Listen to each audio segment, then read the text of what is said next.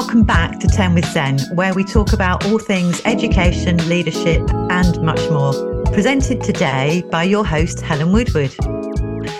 Today, my guest is Shanaz Hussein, head teacher at Blackburn Central High School, active supporter of Women Ed, network leader for Women Ed Northwest, and passionate about leadership. Shanaz, welcome to 10 with Zen.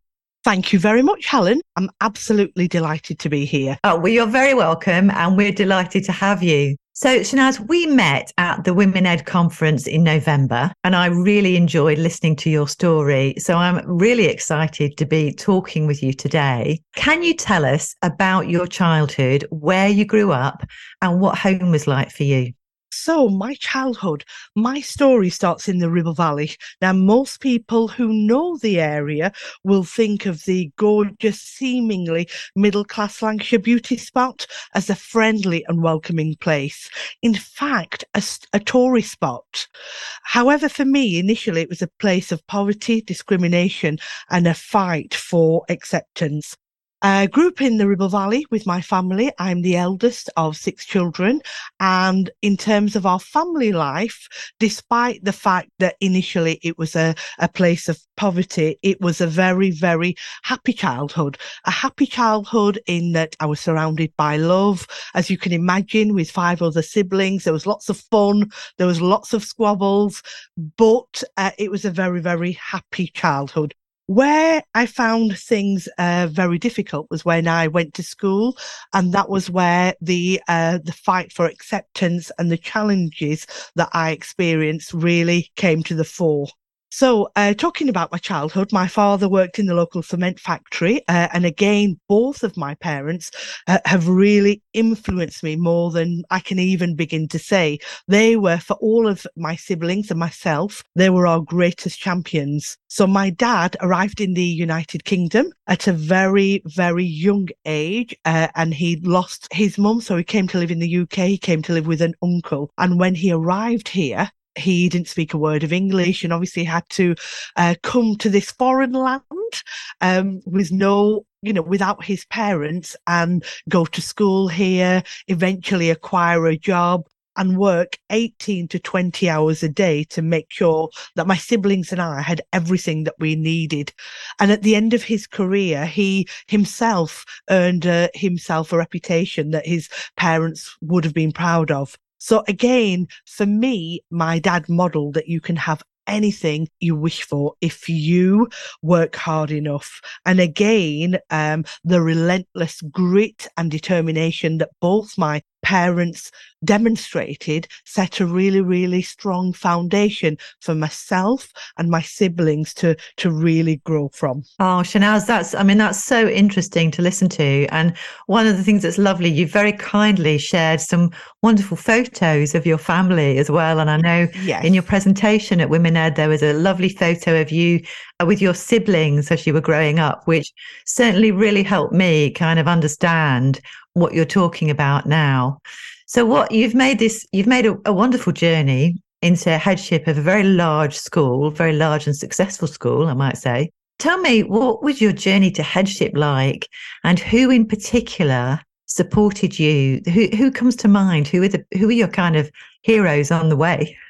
Uh, I've been very, very fortunate, Helen. I've had lots of really positive role models, uh, lots of heroes, and lots of champions. So I've already mentioned my parents who were mine and my siblings' greatest champions. I'm now going to mention my English teacher at high school, who's a lady called Christine Fossard. Um, when I was at primary school, and I don't really want to dwell on this, but because uh, of my list because of the fact that I was uh, very different to everybody else. Uh, I spoke a foreign language when I went home. I really was subjected to a great deal of bullying and intimidation. And some of that bullying uh, and intimidation, I'm going to say, was incited by my primary school teacher. So when I arrived at, I'm so sorry. Thank you. So when I arrived at high school, my English teacher, Christine Fossard, did a wonderful job of encouraging and gently nudging my lisp uh, and myself out of my comfort zone. So she'd always give me leading parts in English. She'd always encourage me to speak out. She would always encourage me to have an active participation in class, which really helped me grow as a, a learner in those days. So my English teacher played a huge part uh, in my journey, as well as my English teacher. Um, Blackburn Central High School is currently the third high school uh, that I'm working at. So the first high school that I worked at, my journey was very, very traditional. I arrived there as a newly qualified teacher, and within 12 months, I had responsibility for transition. Um, so I was going into primary schools and encouraging other students to choose our school as their first choice. Then I had a responsibility for whole school literacy, and then I had responsibility for being the um, assistant curriculum leader for English. So again, what I would say at that time, my head teacher, Paul Trickett, had real faith in my ability and really uh, supported me on my journey. From there, Helen, I moved to Blackburn at a school called Witton Park, Witton Park Academy, as it is now.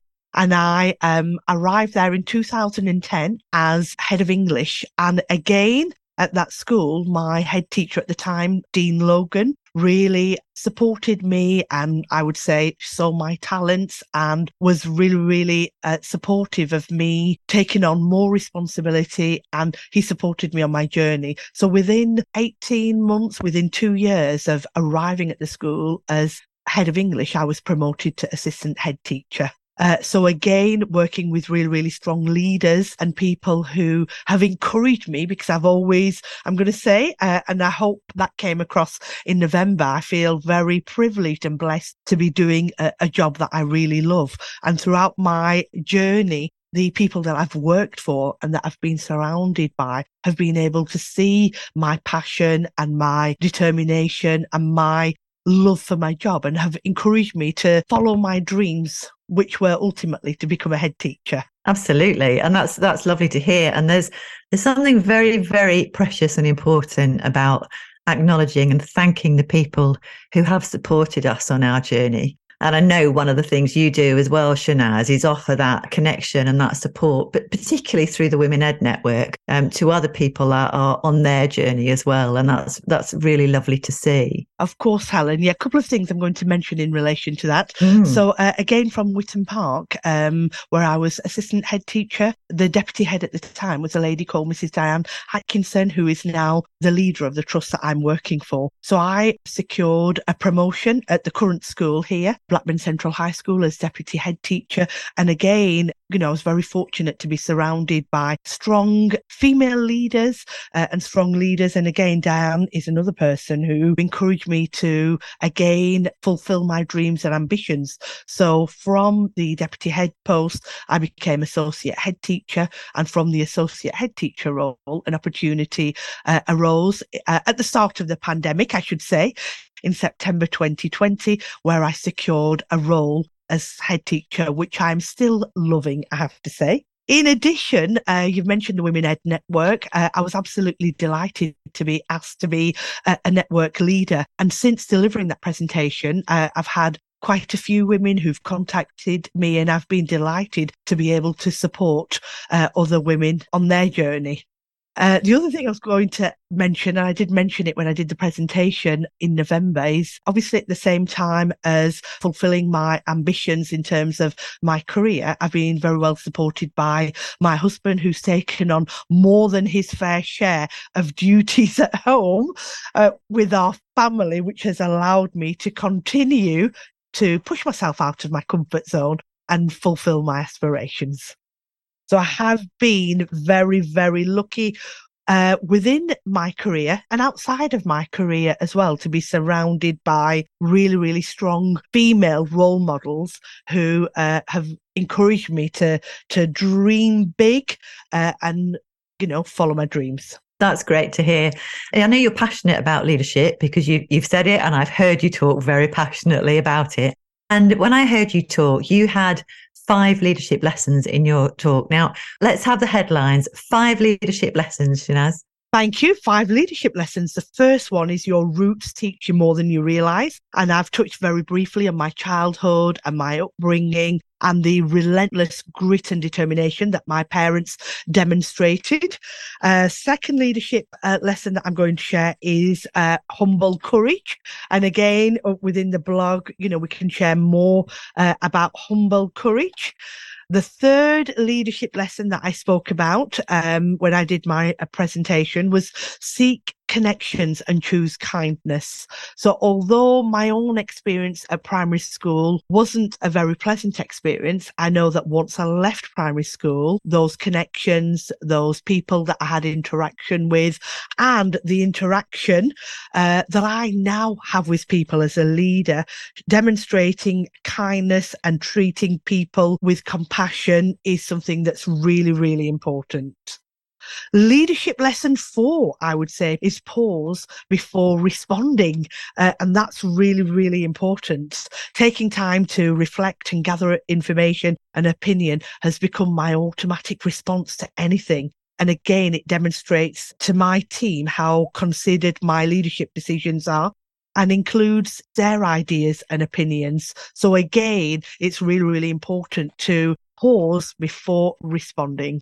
And the fifth lesson I'm going to say, which is really, really, really important, important in the current climate, is to create opportunities for joy. So I know some days, despite how much I enjoy my job, there are days that can be challenging. And sometimes you go home feeling sad or being involved in a perhaps a safeguarding situation that really um, you know, causes you sadness. So it's really, really important, I feel, to find and create opportunities for joy so that you know you you come back the next day or or when you walk away from that situation you know there are opportunities for you to find joy in every single day uh, and to make sure that you encourage other people to to find joy as well Shanaz, that's so good to hear. Um, authentic, original, and inspiring. Um, Shanaz, thank you so much for joining us today on 10 with Zen. Thank you very much, Helen. It's been an absolute pleasure. Thank you for inviting me.